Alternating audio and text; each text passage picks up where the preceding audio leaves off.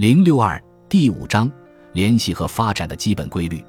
联系与发展不仅包含并体现为一系列基本环节，而且包含并体现为一系列基本规律。人类在实践和认识过程中不断深化对联系与发展的认识，形成了关于规律的学说。在古希腊罗马哲学中，赫拉克利特强调罗格斯的客观性、必然性。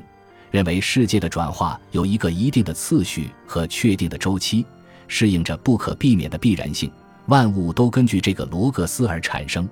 赫拉克利特所说的罗格斯，实际上就是指规律。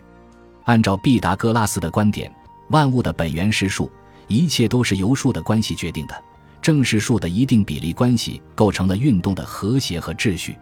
毕达哥拉斯突出了规律的内容及关系。突出了规律带来和谐和秩序的思想。近代唯物主义根据当时的自然科学成果，利用实证材料论证了规律的客观性、必然性、重复性等特征。黑格尔在唯心主义基础上，第一次以自觉的形式阐述了辩证法的基本规律。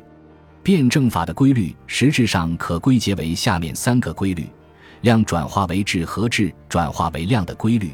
对立的相互渗透的规律，否定的否定的规律，所有这三个规律都曾经被黑格尔按照其唯心主义的方式当作纯粹的思维规律而加以阐明。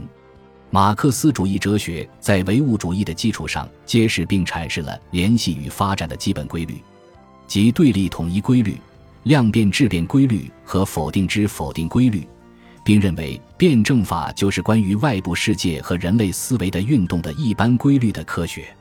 重点问题：规律的特征和类型，唯物辩证法的实质，矛盾的同一性与斗争性及其关系，矛盾的普遍性与特殊性及其关系，量变质变规律，否定之否定规律。